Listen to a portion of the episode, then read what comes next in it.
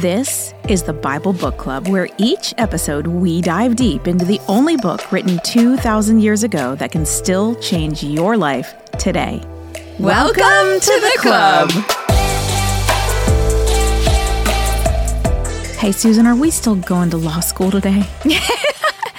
Oh, mm, yeah, we Yeah. are. Just a little bit. But then we're going to finish Exodus. And we can't wait for you guys to go back to law school and do Leviticus with us. Leviticus is going to be interesting. I've been lost in Leviticus for two weeks now, and I I've had some Bible. I've had a major Bible bender. I will say that. We're going to get into it later, but today we finish Exodus, and I kind of feel like we're not really finishing a book because we're going to stay with Moses for so long after this that it feels like just the closing of a chapter. Well, last episode was the next to last closing of the chapter, and it was law school. Man, we learned a lot about building the tabernacle, worshiping on the Sabbath, all the things that God is calling the Israelites to do, all with the purpose of helping them understand that they need to love other people. Yes. And um, God starts over. He starts over with the Sabbath and the construction of the tabernacle. And also in the last episode, we got all the way to chapter 37, which is basically the construction of the tabernacle, exactly how they're supposed to. So it was really engineering school and it was law exactly. school. Exactly. So in Exodus 25 through 31, we covered the building of it, and then we had that whole thing about the Sabbath. Then we had the calf rebellion for just two chapters, and they totally bombed out. We really weren't kind of sure what was going to happen next because God was a little tense on them. And now we're back into the Sabbath and then the construction. All right. So uh, last episode, we ended in chapter 37, and we had just completed the beginning of the construction of the tabernacle from verse from chapters 35 to 37 is what we covered last episode. Now remember, way back in 25 through 31, we completed the instructions. They weren't really constructing it. God was telling them how to build it. Then we had the calf problem, and now they're actually building it, and we are going to finish the construction of the tabernacle this week. It is a really big deal, so try to read it like as if you were them. And when you listen to us, because it was a super big deal to them, Moses is going to inspect it. And then lastly, God is going to complete it with his presence. So let's finish picking up in chapter 38. We are constructing the altar of burnt offering and the courtyard. And this section parallels what we read in chapters 27 through 30 and discussed in episodes 18 through 20. So I'm not going to give a lot of commentary about it. We're just going to read the construction. Chapter 38. They built the altar of burnt offering of acacia wood, three cubits high. It was square, five cubits long, and five cubits wide. They made a horn at each of the four corners so that the horns and the altar were of one piece, and they overlaid the altar with bronze. They made all its utensils of bronze its pots, shovels, sprinkling bowls, meat forks, fire pans. They made a grating for the altar, a bronze network to be under its ledge halfway up the altar.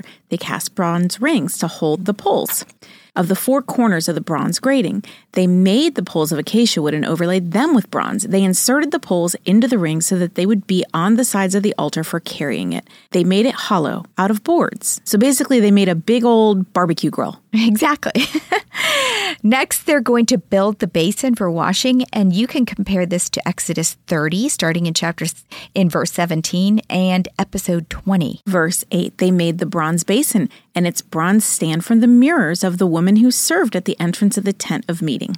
Now remember, both the altar and the basin are bronze because they are located in the courtyard, which is not as special, and the materials used to make the furnishings reflect the levels of holiness of the tabernacle rooms. In this short section, we get added information that the bronze came from the mirrors of the women, interestingly enough. I wonder if they were kind of mad about that. Like, like how am I supposed to make sure my hair looks good before I go into think church it was now? it was more a sacrifice for them.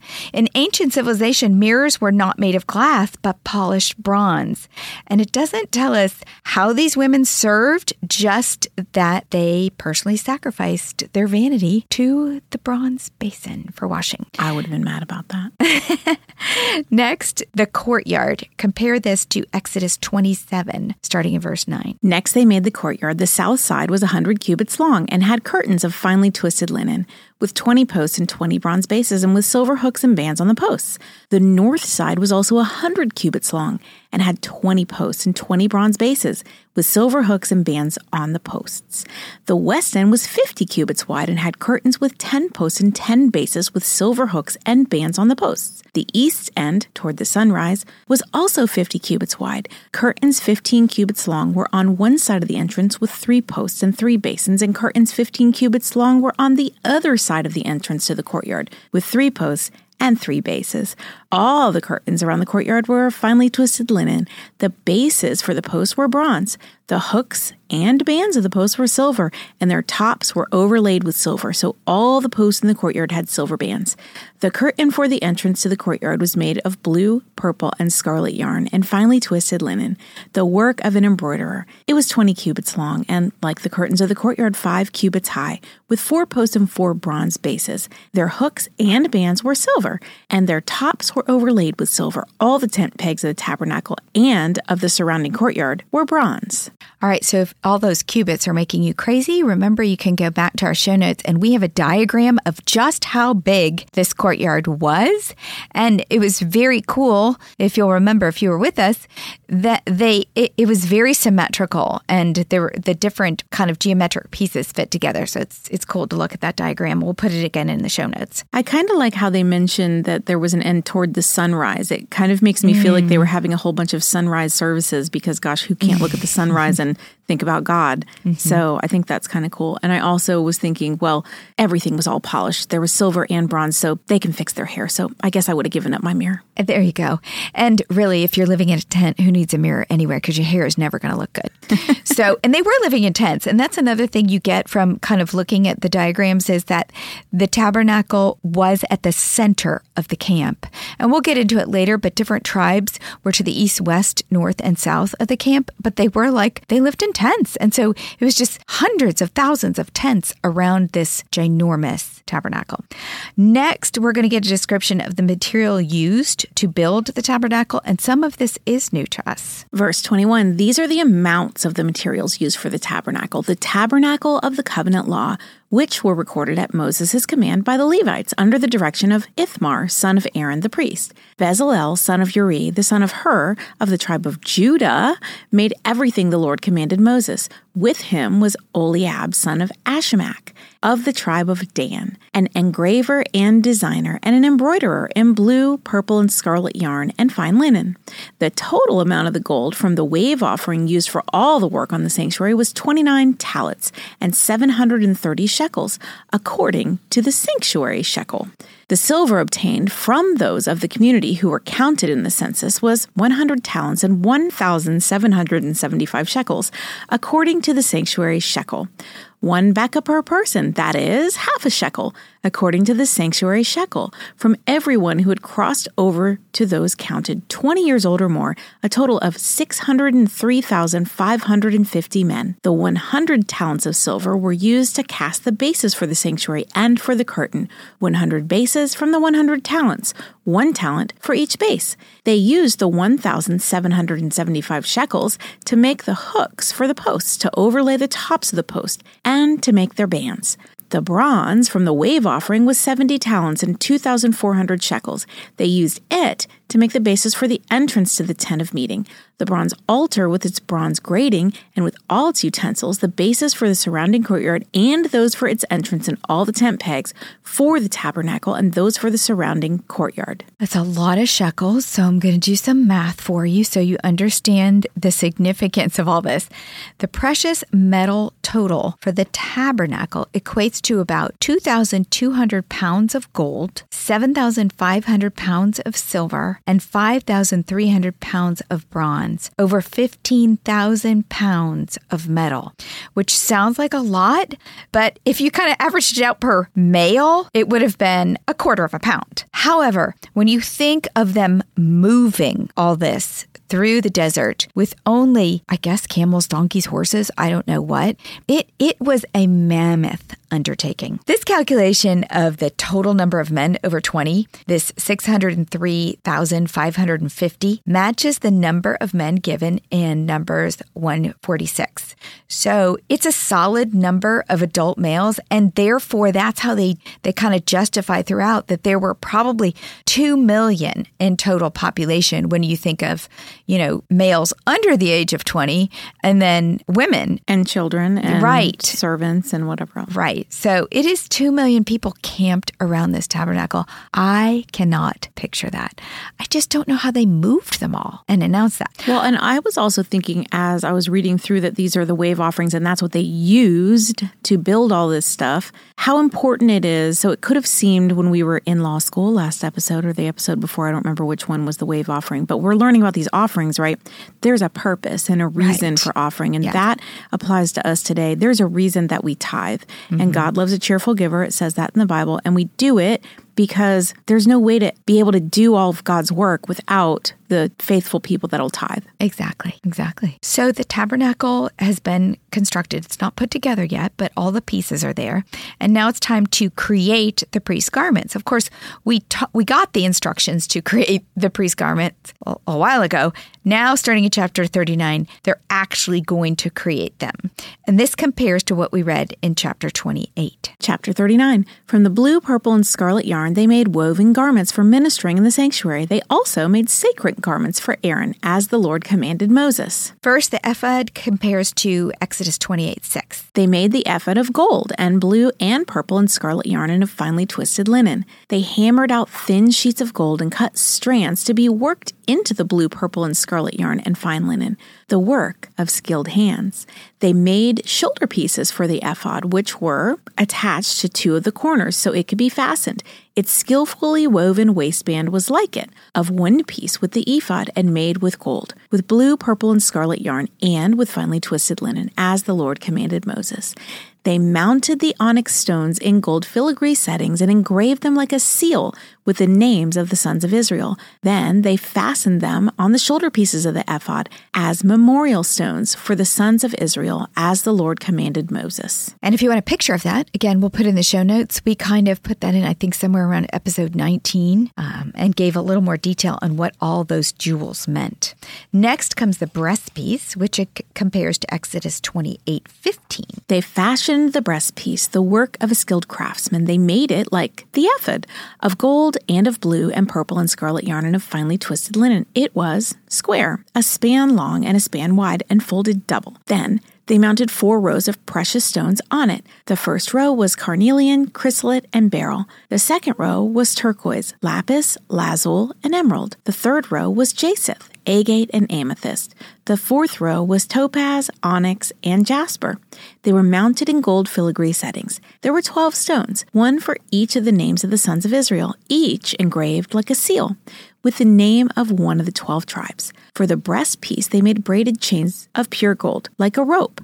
They made two gold filigree settings and two gold rings and fastened the rings to two of the corners of the breastpiece. They fastened the two gold chains to the rings at the corners of the breastpiece and the other ends of the chains to the two settings, attaching them to the shoulder pieces of the ephod at the front. They made two gold rings and attached them to the other two corners of the breastpiece on the front end of the ephod. Then they made two more gold rings and attached them to the bottom of the shoulder pieces on the front of the ephod, close to the seam just above the waistband of the ephod. They tied the rings of the breastpiece to the rings of the ephod with blue cord, connecting it to the waistband so that the breastpiece would not swing out from the ephod as the Lord commanded Moses. Then are other priestly garments, which you can compare to Exodus 28, starting in verse 31. They made the robe of the ephod entirely of blue cloth, the work of a weaver, with an opening in the center of the robe like the opening of a collar, and a band around this opening so that it would not tear. They made pomegranates of blue, purple, and scarlet yarn and finely twisted linen around the hem of the robe, and they made bells of pure gold and attached them around the hem between the pomegranates. The bells and pomegranates alternated around the hem of the robe to be worn for ministering, as the Lord commanded Moses. For Aaron and his sons, They made tunics of fine linen, the work of a weaver, and the turban of fine linen, the linen caps, and the undergarments of finely twisted linen. The sash was made of finely twisted linen and blue, purple, and scarlet yarn, the work of an embroiderer, as the Lord commanded Moses. They made the plate, the sacred emblem, out of pure gold, engraved on it like an inscription on a seal, holy to the Lord. Then they fastened a blue cord to it to attach it to the turban, as the Lord commanded Moses. Everything is ready. Every piece for the tabernacle, every pole, every furnishing, and then all the priestly garments. Everything is ready. And so, next, the tabernacle passes inspection. The work is complete. It's time for Moses to inspect what they've done. So, all the work on the tabernacle, the tent of meeting, was completed. The Israelites did everything just as the Lord commanded Moses. Then they brought the tabernacle to Moses, the tent and all its furnishing, its clasps, frames, crossbars, posts, and bases, the covering of ram skins dyed red, the covering of another durable leather, and the shielding curtain, the Ark of the Covenant law with its poles and the atonement cover, the table with all its articles and the bread of the presence, the pure gold lampstand with its row of lamps and all its accessories, and the olive oil for the light, the gold altar, the anointing oil, the fragrant incense, and the curtain of entrance to the tent. The bronze altar with its bronze grating, its poles, all the utensils, the basin with the stand, the curtains of the courtyard with its posts and bases, and the curtain for the entrance to the courtyard, the ropes and tent pegs for the courtyard, all the furnishings for the tabernacle, the tent of meeting, and the woven garments worn for ministering in the sanctuary, both the sacred garments for Aaron, the priest, and the garments for his sons when serving as priests. The Israelites had done all the work just as the Lord commanded Moses. Moses inspected the work and saw that they had done it just as the Lord commanded. So Moses blessed them. The Israelites did it. Yeah, and I feel like Moses keeps going. They did it just like yes. like it's almost like they redeemed themselves from that horrible calf God. incident. See, they can do it. They can follow direction. Look, God, they did it. They did it. Certainly, after the calf incident, Moses must have doubted many times if the Israelites could build the tabernacle or if God would even allow them to build the tabernacle. But the Israelites made a radical turnaround. They obeyed, and so they are blessed. And there is a theme to these verses, and it is this that obedience leads to blessing. Every item completed is followed by the words, I hope you heard Heather say them over and over, as the Lord commanded Moses or as the Lord commanded him. It is stated nine times in chapter 39 and eight times in chapter 40. The Israelites obeyed as they were commanded. It was just that simple. They turned from rebellion and obeyed, proving that anyone who has offended God or sinned can be forgiven and used by God if they are willing to obey. Now, I just want us to think about this. What could God do through us if we made this our MO? And Susan did just as the Lord commanded, and Heather did just as the Lord commanded because blessings follow obedience. But the reality is, obedience is not easy, but it is possible. If the Israelites could do it, certainly we can. Because after that calf incident, I would have just wanted to go crawl under a rock. Well, they've redeemed themselves, and so can we. That's right. The creation of the tabernacle also mimics the creation of the world. So, again, we have one of those recreation themes going here, and it's kind of cool because remember, this is a new way of life for them. This is a new beginning. And so, of course, it it mimics the new world that God created when he created our world. So in verse 32, it says, all the work was completed, which directly correlates to Genesis 2 2 that says God finished the work.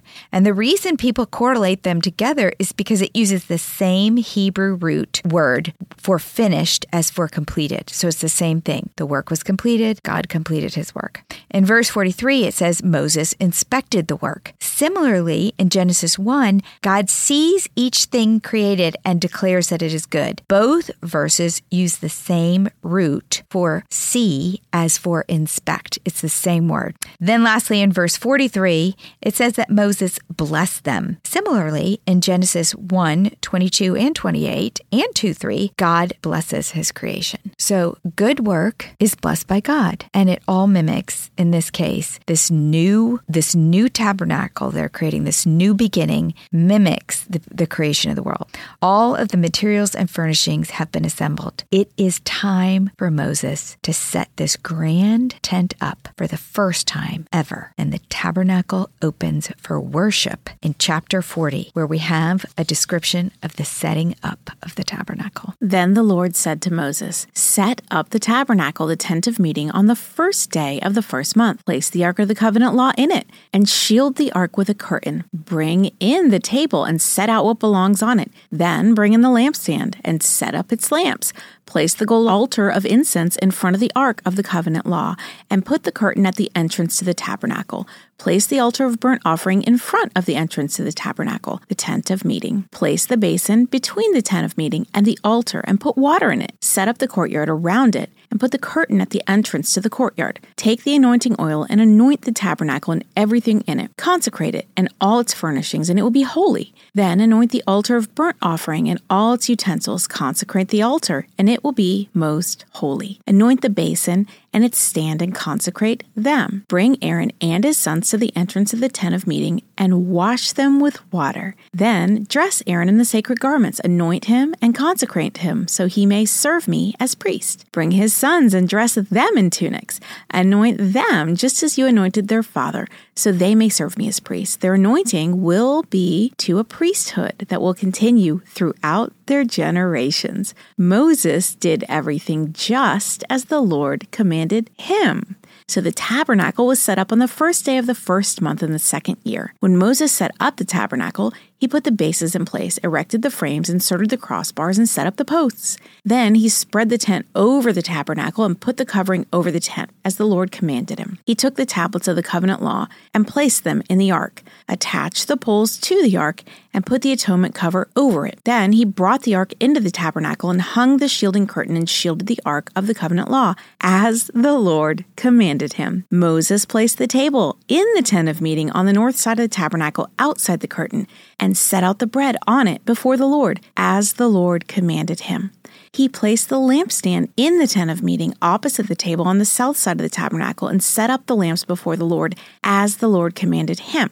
Moses placed the gold altar in the tent of meeting in front of the curtain, a burned fragrant incense on it, as the Lord commanded him. Then he put up the curtain at the entrance to the tabernacle. He set the altar of burnt offering near the entrance to the tabernacle, the tent of meeting, and offered on it burnt offerings and grain offerings as the Lord commanded him. He placed the basin between the tent of meeting and the altar and put water in it for washing. And Moses and Aaron and his sons used it to wash their hands and feet. They washed whenever they entered the tent of meeting and approached the altar, as the Lord commanded Moses.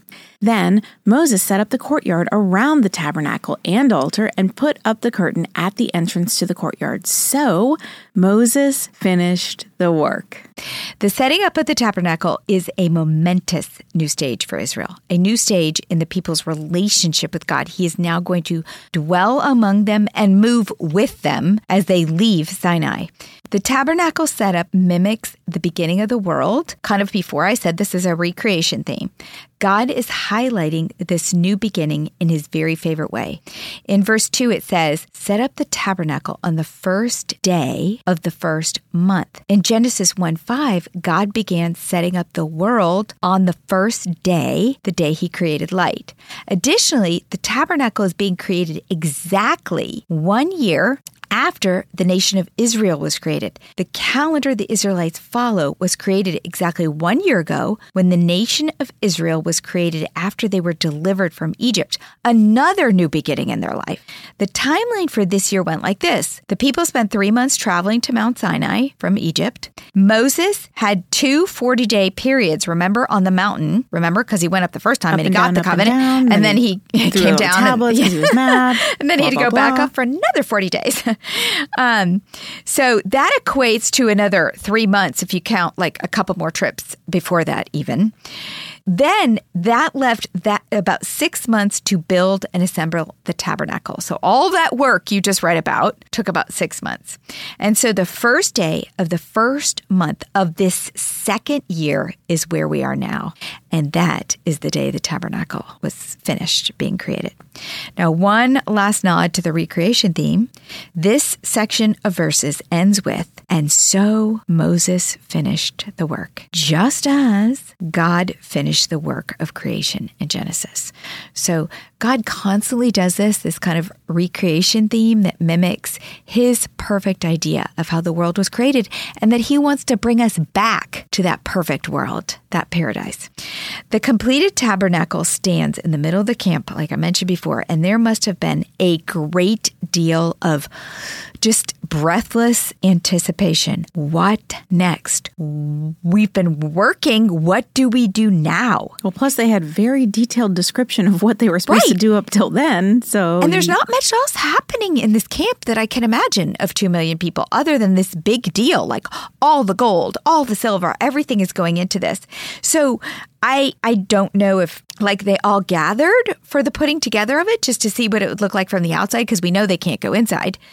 We're all 2 million of them just standing there, just like waiting, like, okay, God, what next? If they build it, will he come? I mean, is that was like, like Field of Dreams? Like, okay, we followed all your instructions. We did it to the letter of the law. What's going to happen? And God does not disappoint. The presence of God inhabits the tabernacle. Well, I'd like to think that they kind of knew he wasn't going to disappoint because they'd already made those mistakes a few times and they're not going to make that same mistake again. They've learned from their past and they have seen all the miracles that God had produced up until then. And they just kind of knew that when they built it, he was going to come. Except I still would be nervous because remember, watching him come upon the mountain was like earth shattering. There were earthquakes and clouds. And so I would say that yes, I would be standing there, but I wouldn't be too close. I'd kind of want to be in the comfort of the middle and maybe have an exit strategy. Faith, but not too much faith. Exactly. Or just like, you know, then they've seen Moses come down glowing, like, what form? How is this going to happen? But God does not disappoint. And, and he comes down in the form of the now familiar to us, the cloud. In verse 34, then the cloud covered the tent of meeting and the glory of the Lord filled the tabernacle. Moses could not enter the tent of meeting because the cloud had settled on it, and the glory of the Lord filled the tabernacle. In all the travels of the Israelites, whenever the cloud lifted from the tabernacle, they would set out. But if the cloud did not lift, they did not set out until the day it lifted. So the cloud of the Lord was over the tabernacle by day, and fire was in the cloud by night, in the sight of all the Israelites during all their travels. All right, here's what we know about this cloud that I have come to love. And as I've said before, I wish I had a cloud. I want to be like Olaf and have a little cloud that I can follow around that just sprinkles, maybe not snow, but for know. those of you who don't know who Olaf is, because not everybody has oh, kids oh, or grandkids. On, come on. That's the Frozen movie the Princess Frozen movie. And uh, Elsa creates a cloud for him so he can have summer. and he's a little, uh, what is he, a snowman? He's a snowman. Olaf is a snowman. Okay, it was not a cloud as we know clouds, but was the only Hebrew word that came close to describing it. It is not a cloud. It's not really a cloud like we know, but it looked like a cloud. Um, we know it was different because it gave light and heat to the Israelites by night and protection from the desert sun by day. And I'm speaking of when the cloud is going to lead them across the desert. So just know that this cloud was not made of water particles, as we know clouds to be. But to them, it looked like a cloud, and that's why they called it that. It was a powerful symbol of God's presence. Just as the cloud filled the tabernacle, it will do the same again in the temple when Solomon creates it in 1 Kings 8, verse 10.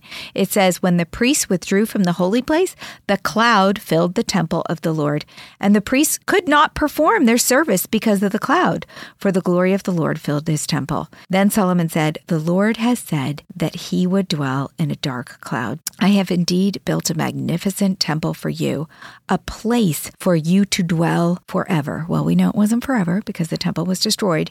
But note that just as Moses could not enter the tabernacle and the priest could not the, the priest could not perform their duties in the temple because the cloud filled it. So the same cloud comes upon the temple when it's built and you know, um, they celebrated God dwelling in that. What was it? Like, what could it be compared to in modern day time? Well, I think it did look like a cloud, but it clearly was not made of water particles because at night, and even when they were, um, you know, facing the Egyptians after they cro- they uh, were about to cross the Red Sea, it was darkness to the to the Egyptians, but it was a Fire. light to them. Yeah. it is a spiritual thing that we will never be able to explain because it's not part of our world. You know, the earth, it's nothing that exists in the earth organically.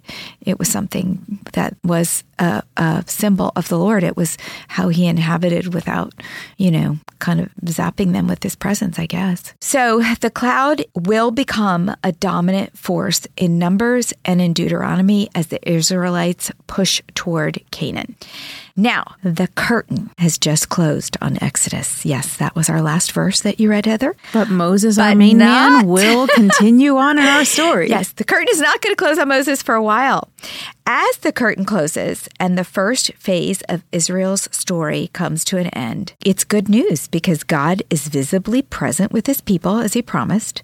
The world will never forget what God did for Israel in Egypt. Remember how many times he said that he wanted the people to remember. He wanted the world to know what he had done for for Israel in Egypt, and they will. We're still reading about it. You just learned about it. 2,000 years later. 2,000 years later, we're still talking about it. Nothing can stop the promise that God made to Abraham. This is a fulfillment. God promised Abraham he would make him a great nation, and this is the beginning of that nation. Just like God created the world, he has now created this nation. Well, and I will just say nothing can stop the promise that God made to Abraham. Nothing can stop the promise that he made to you either. Exactly. And so the way that you understand the promises that he makes to you is by doing just what you're doing now, which is reading the Bible. And you can read it by listening to us, or you can read it by reading it. Whichever way works for you, we are here for you because you got to know what it says to be able to understand the promises that he's made over and your it life. works together so creatively. It's amazing. Additionally, nothing will keep Moses from faithfully leading his people to the promised land. This guy is rock solid.